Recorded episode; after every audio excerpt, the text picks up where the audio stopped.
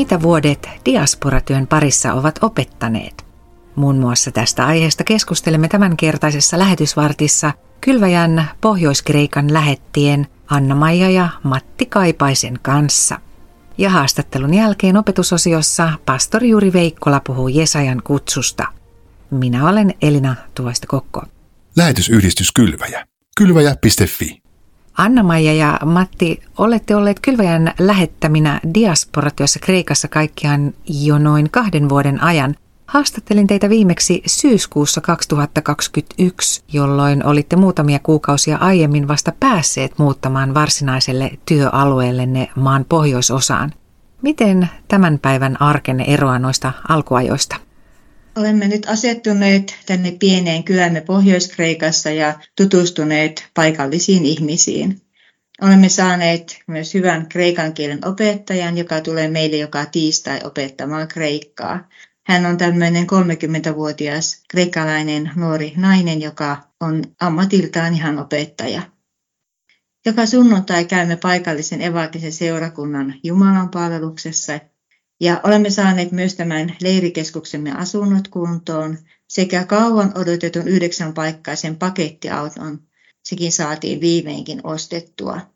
Auton hankinta oli yllättävän hankalaa ja tämäkin, minkä viimein saimme ostettua, on vanha Ford Transitti ja siinä on ilmennyt paljon vikoja. Hankalan auton ostosta teki veronmaksu ja rekisteröinnin vaikeus.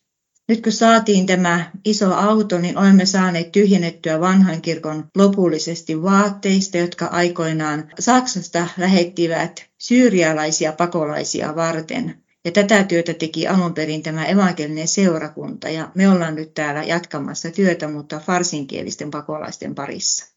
Ja tässä vaatteiden tyhjentämisessä on ollut valtava urakka. Ja me ollaan viety näitä vaatteita eri pakolaisleireille sekä pakolaiskeskukseen Tessalonikiaan. Nyt voimme hyödyntää tätä vanhaa kirkkoa opetustilana sekä ruokailujen järjestämisessä, kun meillä on näitä raamattuseminaareja täällä. Olemme löytäneet kylän palvelut, kuten parturin ja lihakaupan, apteekin ja postin, leipomon sekä joka maanantai aamuisen torin. anna ja, ja Matti, entä mitä teidän työtehtäviinne kuuluu siellä Pohjois-Kreikassa?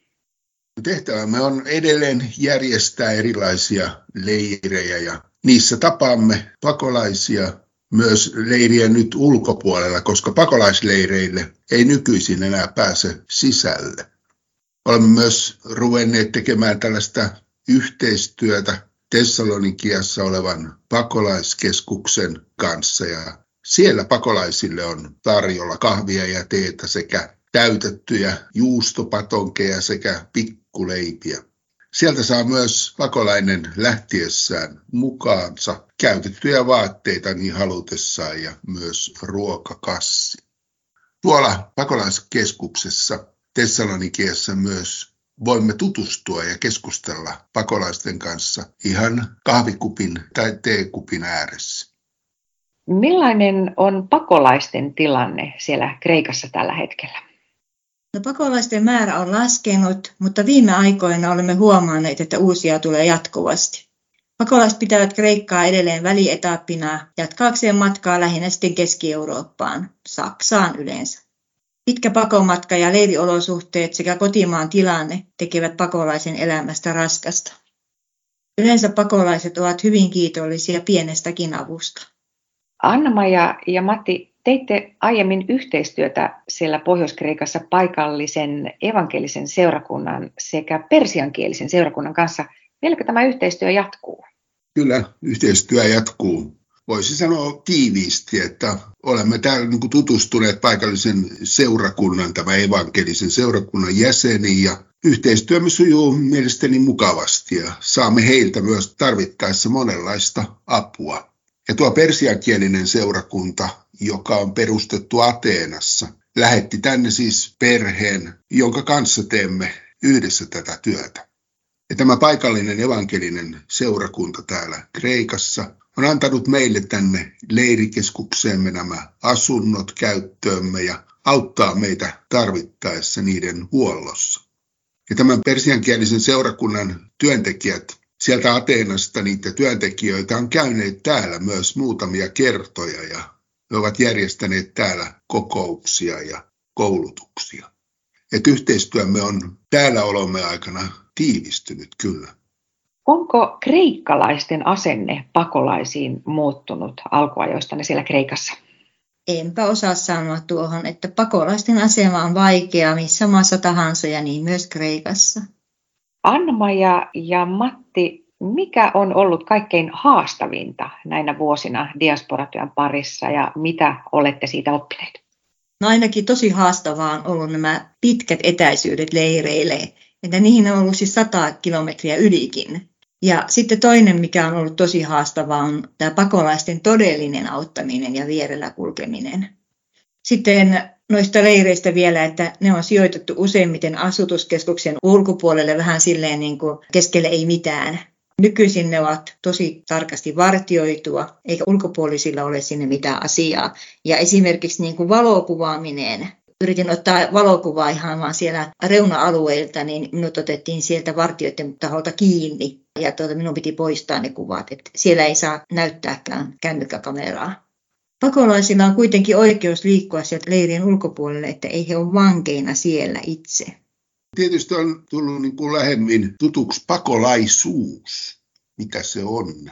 Kun ihminen on kaikki jättänyt taakseen siis ja ottanut vain reppusa mukaan ja omaiset ja vanhemmat ja lähtenyt liikkeelle, niin se luopuminen siitä kaikesta, niin jotenkin on niin huomannut, että kun etsii uutta paikkaa ja kotimaata, sillä tavalla niin kuin myös se stressi ja traumat traumatisoituu siis matkan varrella ja jotenkin huomannut, että me niin kuin Suomessa eletään hyvinkin turvallisessa ympäristössä ja hyvinvoinneista. Valitetaan paljon turhasta, että sitten kun menettää lähes kaiken paitsi henkensä tai vaatteensa, niin tota, huomaa, että on niin kuin eri tavalla tämmöinen traumatietoisuus. Ja, että nuori ihmisiä, ihan koulutettuja nuori ihmisiä täysissä voimissa niin kuin menettänyt kaikkensa.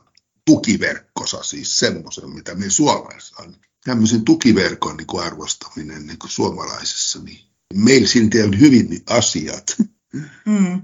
Sama mulla, että, että niin, tota, niin järkyttävää siis. Ja sitten se, että, että ei ole olemassa niin kuin pakolaiset, niin kuin että se olisi niin kuin yksi ja sama klooni, vaan että ne on monenlaisia ja tosi järkyttäviä juttuja. Sitten kyllä se on silmiä vaan ihan niin kuin Matti sanoi.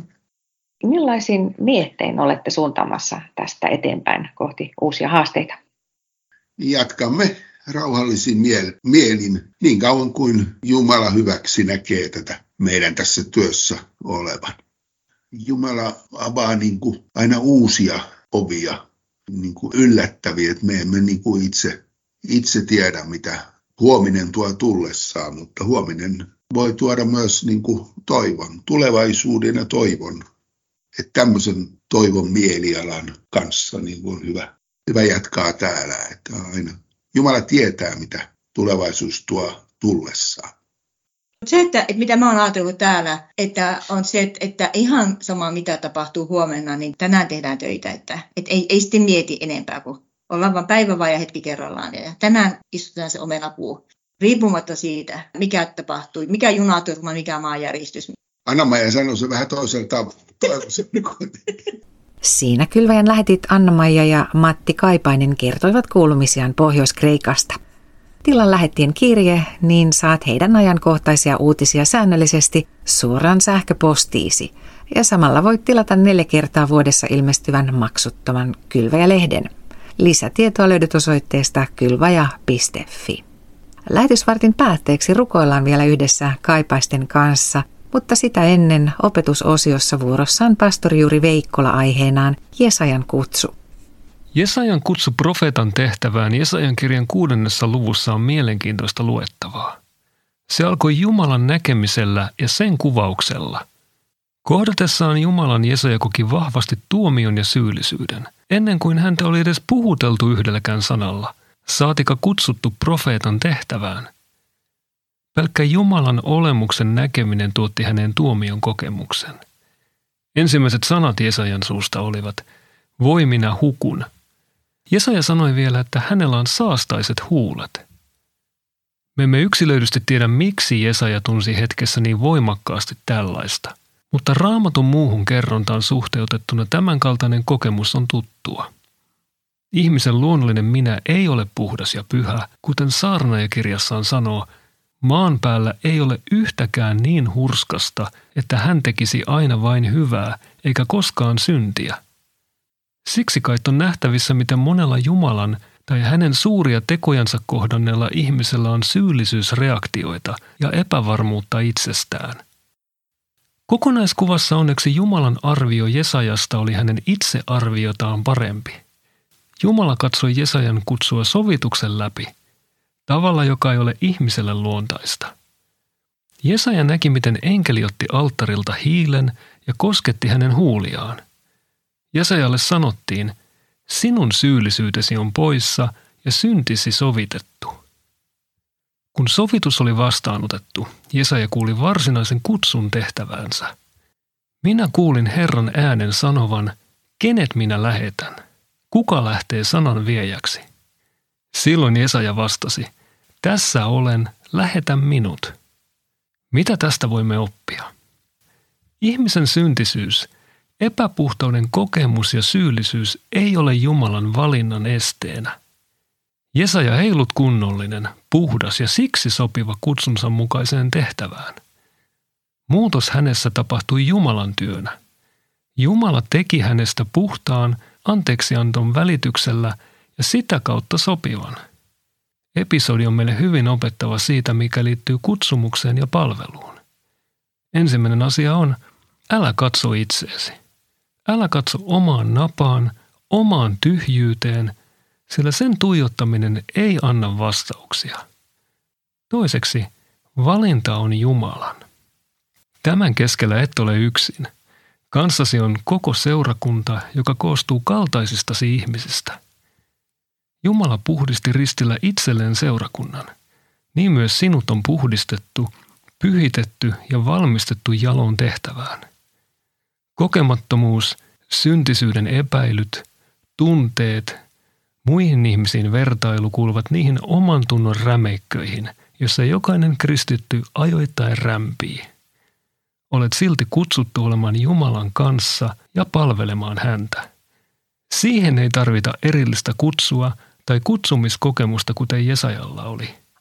Jokainen Kristukseen uskova on jo kutsuttu – Sinulla on oma jännittävä tiesi kuljettavana Jumalan kanssa. Näin pastori Juuri Veikkola. Ja nyt ohjelman lopuksi vietetään vielä pieni rukoushetki Matti Kaipaisen johdolla. Hyvä Jumala, sinä olet tutkinut meidät ja sinä tunnet meidät. Missä olemme, minne menemmekin. Sinä sen tiedät ja kaukaa sinä näet meidän aikeemme. Kuljemme tai lepäämme. Kaiken olet mitannut. Perin pohjin sinä tunnet tekemisemme. Kielellä meille yhtäkään sanaa, jota sinä Herra et tuntisi, sillä sinä suojaat meitä edestä ja takaa ja lasket kätesi päällemme. Sinä tiedät kaiken, se on ihmeellistä, eikä siihen meidän ymmärryksemme yllä. Minne me voisimme mennä sinun henkesi ulottuvilta? Minne voisimme paeta sinun edestäsi? Vaikka nousisimme taivaaseen, sinä olet siellä, vaikka tekisimme vuoteemme tuonelaan, sielläkin sinä olet. Vaikka nousisimme lentoon aamuruskon siivin tai muuttaisimme mertentaa, sielläkin sinä meitä ohjaat, talutat väkevällä kädelläsi.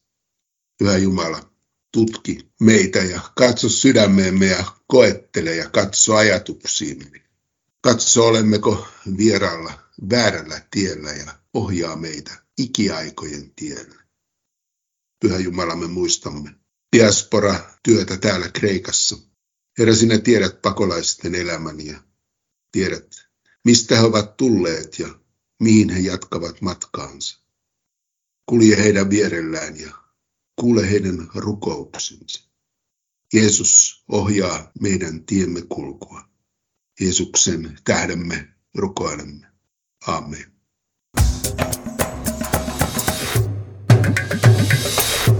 kylvaja.fi.